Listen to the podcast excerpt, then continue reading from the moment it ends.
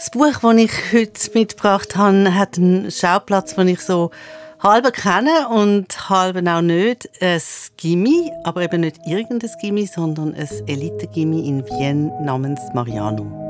Ein typischer Absolvent dieser Anstalt ist jemand, der den vorhandenen Besitz seiner Familie weiter vergrößert, der als Arzt, Anwalt oder Unternehmer die Praxis, Kanzlei oder Firma seines Vaters übernimmt, dem es für seine gesamte Lebenszeit als Rebellion genügen wird, mit 17 seinen über das Hemd gelegten Pullover schräg über eine Schulter zu binden, statt symmetrisch über beide. Till wird nie so sein. So sieht es also aus bei den Schülern in Tonio Schachinger seinem neuen Roman Echtzeitalter.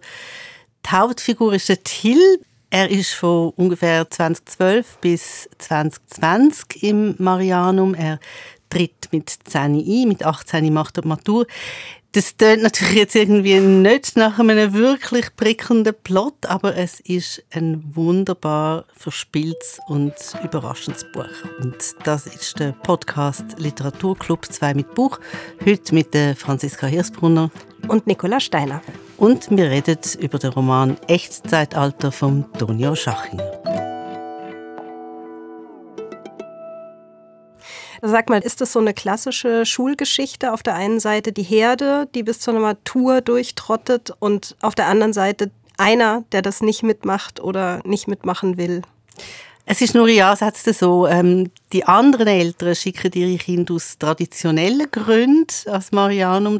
Und beim Till seinen Eltern sind es pragmatische Gründe, dass sie ihn an die Schule schicken. Seine Mutter arbeitet und weil es Marianum ein Halbinternat anbietet, ist er betreut bis am Abend. Also er gehört nicht zum Geldpolitik und Wirtschaftsadel mm. wie die anderen Kinder. Aber wo er erbt mit 18, äh, die Eltern haben sich scheiden lassen während seiner Schulzeit, dann ist der Vater an Krebs gestorben, ist dann doch immer noch viel mehr Geld als andere je hätten aber er wächst offenbar nicht ganz so reich auf oder gehoben auf wie äh, seine Klassenkameraden, oder?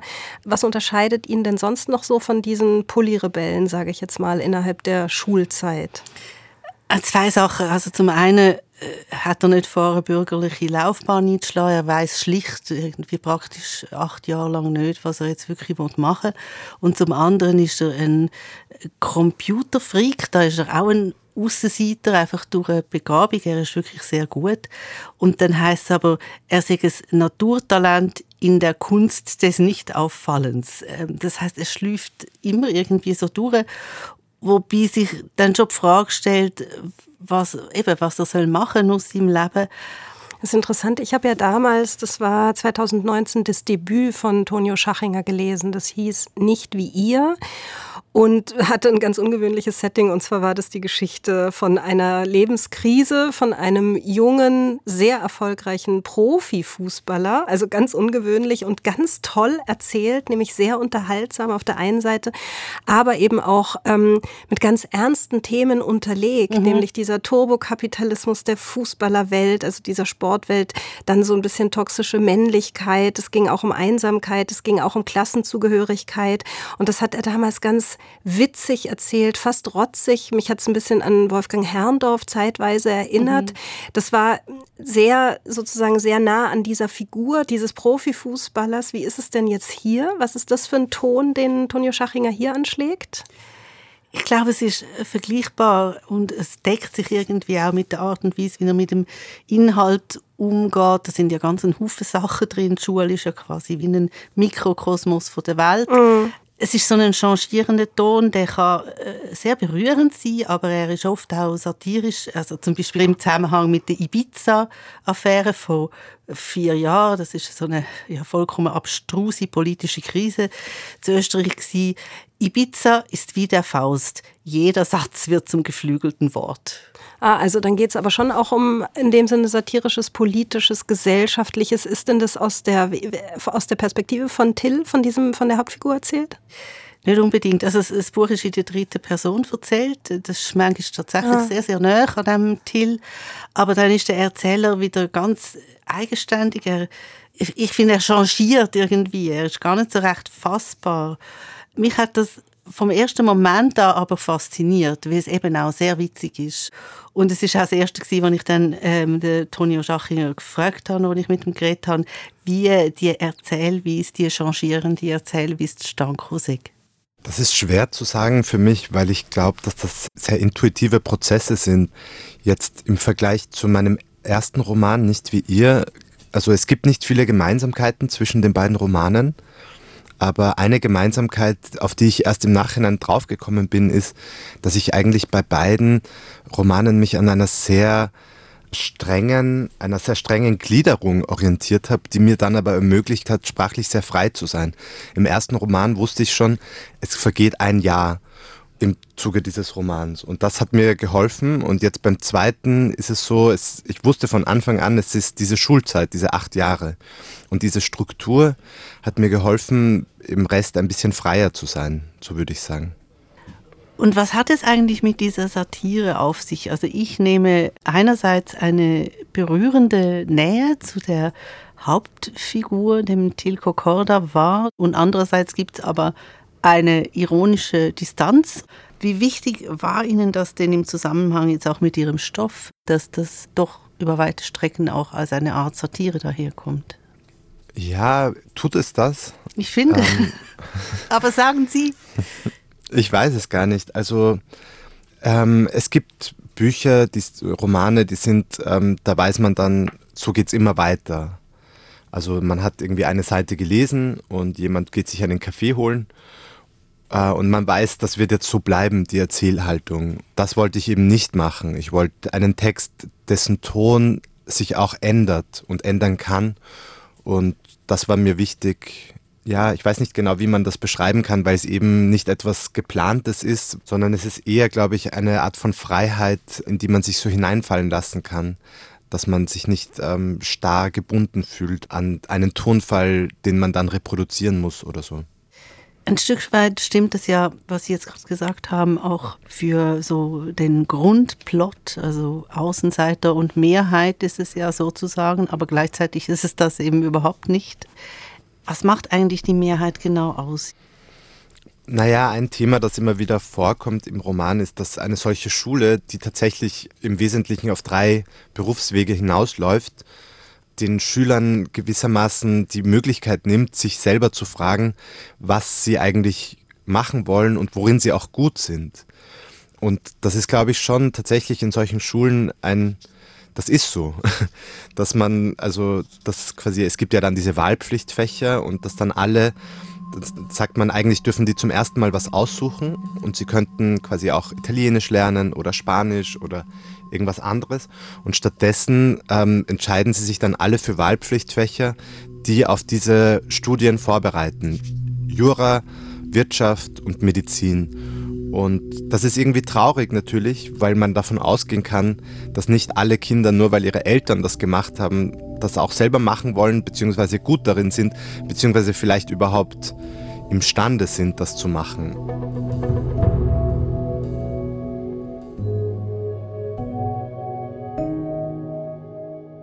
Ja, das ist interessant. Also, dass man im Grunde genommen oft von der Familie diese Bahnen vor gelegt bekommt. Aber ehrlich gesagt sind Schulromane ja so ein ganz klassisches Genre. Es gibt so viele. Also wenn ich jetzt spontan denke ich an Hesse, Unterm Rad oder Horvath, Jugend ohne Gott, alles das, was in der Schule dann auch gelesen wird. Benedict Wells oder was wir hier in dem Podcast Literaturclub 2 mit Buch besprochen haben, der neue Roman von Thomas Hörlimann, Der rote Diamant oder genau. der von Eckhard Nickel. Was ist jetzt an diesem Roman so originell? Also ich finde, Echtzeitalter hat etwas ausgesprochen Fluids. Es ist keine klassische schwarz-weiß Schulgeschichte. Das Buch spielt so zwischen 2012 und 2020. Die Welt rundum kommt vor, die ist nicht ausklammert. Und die ist ja auch sehr, so ein bisschen wie ein Durcheinander oder meinetwegen äh, fluid. Und das andere, was ich originell finde und ich finde, das ist da besonders gut beschrieben, wenn ich es vergleiche mit anderen Schulromanen, ist der unendlich flade Zeit, wo man in der Schule muss absitzen, ohne dass man so recht weiß, was kommt und was man selber will. Und dann hat man ständig Stress mit Zeug, wo man rein vom Hirn her ja gar nicht richtig mm. kann ähm, verarbeiten oder lernen. Und man ist immer müde, man prokrastiniert. Und Eben, du erwähnst die vielen Schulromane. Ich habe mit dem Erziehungswissenschaftler Jürgen Oelkers geredet, im Zusammenhang jetzt mit dem neuen Buch von Tonio Schachinger. Und er hat mir gesagt, ich habe das gar nicht gewusst, dass es Schulroman seit Mitte vom 18. Jahrhundert gibt. Und mhm. zwar en masse. Ja, das, das ist einfach auch ein Thema. Ja, das ist ein Thema. Aber weil du jetzt gesagt hast, es ist sozusagen fluid und Schulromane sind ja nicht nur Schüler, sondern sind ja auch Lehrer. Ja? Was, was ist denn hier sozusagen das Verhältnis zu den Lehrern? Es gibt einer, der ist absolut dominant und dann blöderweise auch gerade noch der Klassenlehrer und Betreuer von dem Halbinternat, der unterrichtet Deutsch und Französisch und der führt, also man, man glaubt es nicht beim Lesen, es ist auch sehr komisch, übrigens, der führt ein Regime wie im 19. Jahrhundert. Also der schurnigelt seine Schüler, sie müssen abstruseste Zeug lernen. Er ist aber eben auch faszinierend, also er ist ein Nerd auf seine Art, also er verkörpert irgendwie so die alte Welt vom Bildungsbürgertum. Mhm. Und obwohl das ist wirklich auch schön an dem Buch Echtzeitalter nicht entlang jetzt von irgendwelchen Thesen geschrieben ist, könnte man schon sagen, dass sich der Lehrer, der sich so benimmt, wie er sich benimmt, auf eine ja auch faszinierende Art natürlich ein Stück weit mit seiner Macht als Lehrer, mhm. Recht an seine Schüler, wo schon als Babys so viel mächtiger sind und so viel reicher als, als, er. Also das geistert auch so ein bisschen durch den äh, Roman, so das unglaubliche Gefälle zwischen den Schülern mit ihrem Hintergrund und den Lehrpersonen, die einfach ganz normale Menschen sind mit ganz normalen Löhnen. Ja, aber gell, also ich meine, das Buch spielt Anfang 21. Jahrhundert. Jetzt hast du gesagt, das ist ein Regime aus dem 19. Jahrhundert. Wie gehen die Schüler denn damit um? Letztlich, also so lese ich das, lernt ihr das einfach so über sich ergehen. Es gehört für sie irgendwie zum Programm, wie vielleicht später dann auch der Militärdienst. Wobei, auch das, es gibt kein Opfer, wenn ich es so aus meiner Schulzeit durchaus kenne, also wo Kinder wirklich kaputt gegangen sind. Aber einen Weg, immer mal wieder bin ich schon beim Lesen von Echtzeitalter auf die Frage gekommen, was Schule eigentlich in ihrer DNA hat, dass sie über Generationen immer wieder ähnlich kann frustrieren kann. Es kursieren ja immer dieselben Geschichten. Ja, ein Stück weit, genau. Also habe ich ähm, Jürgen Oelkers angerufen. Er ist emeritierter Professor für Erziehungswissenschaften an der Uni Zürich mit Schwerpunkt unter anderem in der Bildungspolitik und der historischen Bildungsforschung. Er hat mir gesagt, Lehrerinnen und Lehrer wo so Terror verbreitet, wie jetzt der im Tonio Schachinger im Roman, die sind vorbei. Angstfreie Schule ist heute wahrscheinlich die Regel. Das war natürlich nicht immer so. Angstfrei heißt nicht total angstfrei, weil die kriegen ja weiterhin Noten und sie müssen auch Dinge lernen, die sie nicht lernen wollen. Aber natürlich können sie auch Dinge lernen, von denen sie gar keine Ahnung haben, dass sie sie lernen können. Das ist halt schulische Dialektik. Das finde ich genial. Schulische Dialektik, weißt du, weil ich wiederum, im Gegensatz zu dir offenbar, bin extrem gern zur Schule gegangen. Ich habe es geliebt und wenn meine Mutter zu mir gesagt hat, bleib doch heute zu Hause, ich schreibe dir eine Entschuldigung, habe ich gesagt, nein. Ich will zur Schule gehen, weil ich echt, das hört sich jetzt ein bisschen kokett an, aber das war damals wirklich so. Ich war so Streberin. fasziniert. Ja, ich war so fasziniert von diesem Neuen, was mir, also das, was Oelkers sagt, oder was man auch geboten bekommt. Diese, kognitive Neugier, die befriedigt wird an ganz vielen Ecken und Enden, dass man das alles nicht wusste und noch nie gehört hat und so. Das hat mich echt begeistert. Also ich gehörte tatsächlich, wir sind jetzt vielleicht das dialektische Paar, ich gehörte echt zu denen, die mega gern zur Schule gegangen sind. Also ich bin auch nicht ungern in die Schule, aber mir ist schon im Kinski etwas aufgefallen, wo wirklich zu der Struktur der Schule gehört, dass man ein Rechts Stück weit muss seine Autonomie abgeben. Mhm. Also wir sind im Kinski Häsli und Reli eingeteilt worden. Ich kann nicht ein Tier sein und schon gar kein Häsli. und ich habe dann das einfach ignoriert, wenn die Lehrerin gesagt hat, so, jetzt kommen die Relis, Kreisli. Und dann habe ich immer in Ecke stehen und anfangs Schule ist etwas sehr Ähnliches passiert. Ich habe nicht gewusst, was Schule ist. Und haben mir dann gesagt, in der Schule muss man nur lernen, was man will. Und nur so die zwei Verben, da merkt man, das kann ja hinten und vorne nicht aufgehen. Null. Also Schule heißt ja, dass der Staat für die Bildung der künftigen Bürger und Bürger sorgt. Das ist eine große historische Errungenschaft, aber natürlich so, dass ein allgemeines Programm, also ein Lehrplan vorgelegt wird, der nicht jeden Schüler und nicht jede Begabung zufriedenstellen kann. Das ist so. Sonst müsste man die Schulpflicht abschaffen und sonst müsste man eine äh, Form von Individualisierung einführen, was zuletzt die Hauslehrer in den adligen Familien gemacht haben. Aber das kann kein Mensch wünschen und das ist auch etwas, was gar nicht auf der Tagesordnung steht. Der Erziehungswissenschaftler Jürgen Oelkers meint auch, dass das Frustrationspotenzial von der Schule, also das, was ich jetzt eher vertritt, im Gegensatz zu dir, Nicola, äh, was ja quer eben durch die Generationen immer wieder ähnlich tönt. Es ist langweilig, es ist die Überforderung, es ist der Anpassungsdruck, es ist der Stress in der Klasse, es ist der Stress mit dem Lernen, dass das viel weniger entscheidend ist als ein anderer Punkt. Schulen verteilen Berechtigung, also öffnen Zugänge oder schließen Zugänge zum Arbeitsmarkt. Das ist die entscheidende Macht der Schule. Und da kann man drüber klagen. Ich komme ja aus einer Disziplin, wo darüber ständig geklagt wird, aber es ist eben alles sehr stabil. Jetzt erzähle ich Ihnen noch die Geschichte, die erzähle ich immer äh, an der Stelle einer Maturitätsfeier in einem Zürcher Gymnasium. Da durfte ich eine Rede halten. Nachher gab es ein äh, Apero und dann ging ich dann raus und da saßen an der Tür drei Gymnasiasten, die strahlten mich an. Ich sagte, was ist los? Sagte der eine, 4,01 also bestanden. So ist Schule oder so kann Schule sein. aber äh, die waren dann happy, weil sie jetzt weitermachen können, weil sie dann studieren können und ich weiß nicht, was alles machen können.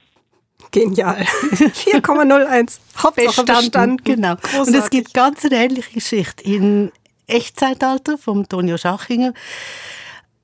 Till fliegt fast aus der Schule, also gegen Matur hin, aber dann kommt Corona. Da entfällt die mündliche Matur, das heißt, sein Deutsch- und Französischlehrer kann seinen Terror sich irgendwo hin tun. Und die schriftliche Matur ist in ganz Österreich gleich. Da geht er einfach irgendwo hin, die schreiben. Und es ist so, dass die, die einen Dreier im Durchschnitt haben im Zeugnis, das Jahr können eine leere Arbeit abgeben. Und das macht er dann auch das ist wirklich ein toller Moment in diesem Buch, weil der Lehrer hat wirklich seine ganze Macht verloren und die acht Jahre Chemie, die sind Geschichte. Hey, aber das klingt wirklich so an der Realität entlang geschrieben mit Corona und mit diesem Lehrabgeben und so weiter. Gibt es denn dieses Elite-Gymnasium, von dem Schachinger da schreibt? Also ist das autobiografisch? Der Tonio Schachinger war an einem ähnlichen Gymnasium in Wien. Gewesen. Ich gehe mal davon aus, dass er gewisse Sachen dort wirklich so erlebt hat. Er sagt jetzt aber in den Interviews immer wieder, der Roman sei keine Abrechnung mit seiner Schule.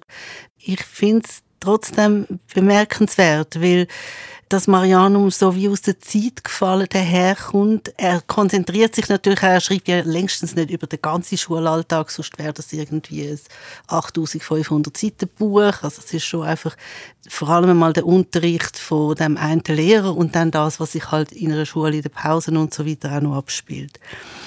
Ich hatte Tonio Schachinger gefragt, ob das aus der Zeit gefallen auch damit zu tun hätte, dass die Schule, die er beschreibt, eigentlich nur soll auf bereits abgesteckte Lebensbahnen schieben. Ja, sicher auch. Ich glaube, es hat auch mit der Ungleichzeitigkeit zu tun, die es gibt auf der Welt. Dass man sagt, es gibt sehr moderne Welten und im gleichen Augenblick gibt es Lebensentwürfe und Lebensrealitäten, die vielleicht anachronistisch erscheinen, aber die weiter existieren. Und das ist in der Schule so, das ist in vielen Bereichen so. Ich weiß nicht, Louis Buñuel schreibt in seiner Autobiografie, dass er, als er geboren wurde, Ende des 19. Jahrhunderts, dass quasi er noch im Mittelalter geboren wurde, weil in diesem Teil Spaniens, wo er aufgewachsen ist, war es eigentlich noch das Mittelalter. Und so ähnlich ist das auch mit diesen Schulen, dass man sagt, ja, es kommt einem anachronistisch vor, aber gleichzeitig existiert das weiter, was wir als veraltet erleben und existiert parallel zu unserer Moderne.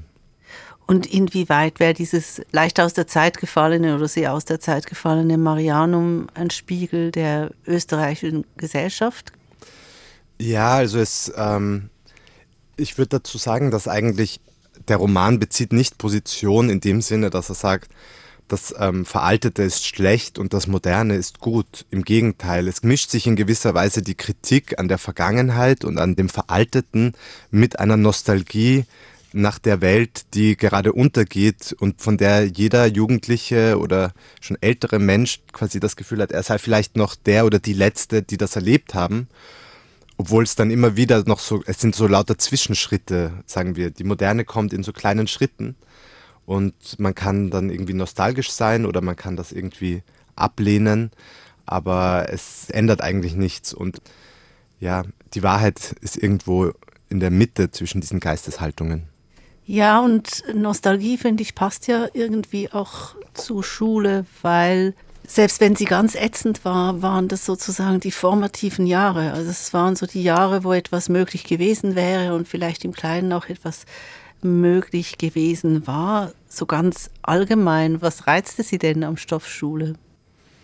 Ja, ich würde, also für mich war der Stoff Schule, auch wenn man das vielleicht, wenn man den Roman liest, nicht so glauben kann, war das nicht der Ausgangspunkt. Also für mich wäre der Ausgangspunkt tatsächlich dieses, dieses Spiel.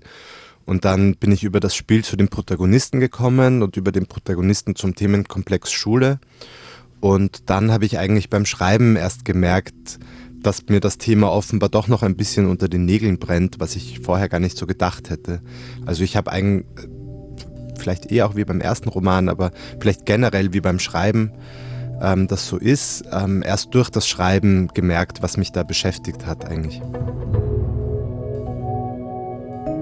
Das finde ich einen total schönen Gedanken, diese Gleichzeitigkeit der Ungleichzeitigkeit, die Tonio Schachinger da aufruft, weil das ja einer der Gründe ist, weshalb wir auch lesen, oder? Dass wir diese Komplexität und die Ambivalenz aushalten lernen und das eben das Nostalgische auf der einen Seite, das Vergangene, aber eben die Moderne kommt in kleinen Schritten. Also, dass das so ineinander greift, das finde ich wahnsinnig schön als Gedanken.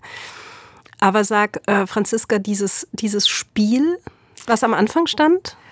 Ähm, das ist ein Spiel, das es gibt. Äh, Age of Empires 2. Das ist ein ähm, Echtzeit-Strategiespiel.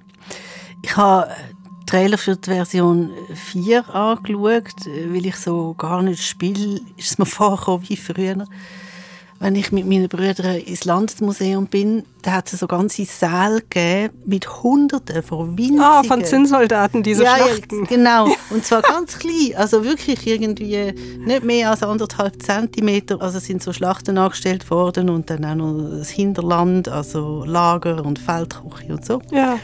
Und der die Hauptfigur, Echtzeitalter, der gehört weltweit zu den zehn besten Spielern. Wow, und das neben der Schule. Das heißt, er spielt eigentlich den ganzen Tag und macht gar keine Schule. Es ist noch schwer zu sagen. Äh, man hat schon das Gefühl, er spielt die ganze Zeit, aber er macht es total heimlich. entspannt also. und heimlich nicht. Er muss es gar nicht heimlich machen, es interessiert sich niemand dafür. Sein Umfeld hat keine Ahnung, was er da macht und dass er so gut ist, er probiert seiner Mutter dann mal zu erklären, die kommt überhaupt nicht raus es ist sehr schön beschrieben, was das Spiel mit ihm macht. Es ist auf eine Art so eine Möglichkeit, einmal kurz Luft zu holen, weil sein Leben ist wie unter Wasser die ganze Zeit. Und mit der Zeit wird es dann auch eine Möglichkeit, sich zu emanzipieren. Das ist lustig, weil bei diesem Fußballroman, beim Debüt von Tonja Schachinger, war das ja wirklich so, dass er gesagt hat, er ist einfach auch ein wahnsinniger Fußballfan und hat deswegen das zum Gegenstand, also zum Thema gemacht des, äh, des Buches. Was ist es jetzt? Ist es, also hat Tonio Schachinger in irgendeiner Form selber auch einen Bezug zu diesem Spiel? Ja, es ist wie in seinem Fußballroman nichts wie wir. Er hat leidenschaftlich gern Age of Empires gespielt, schon als Kind.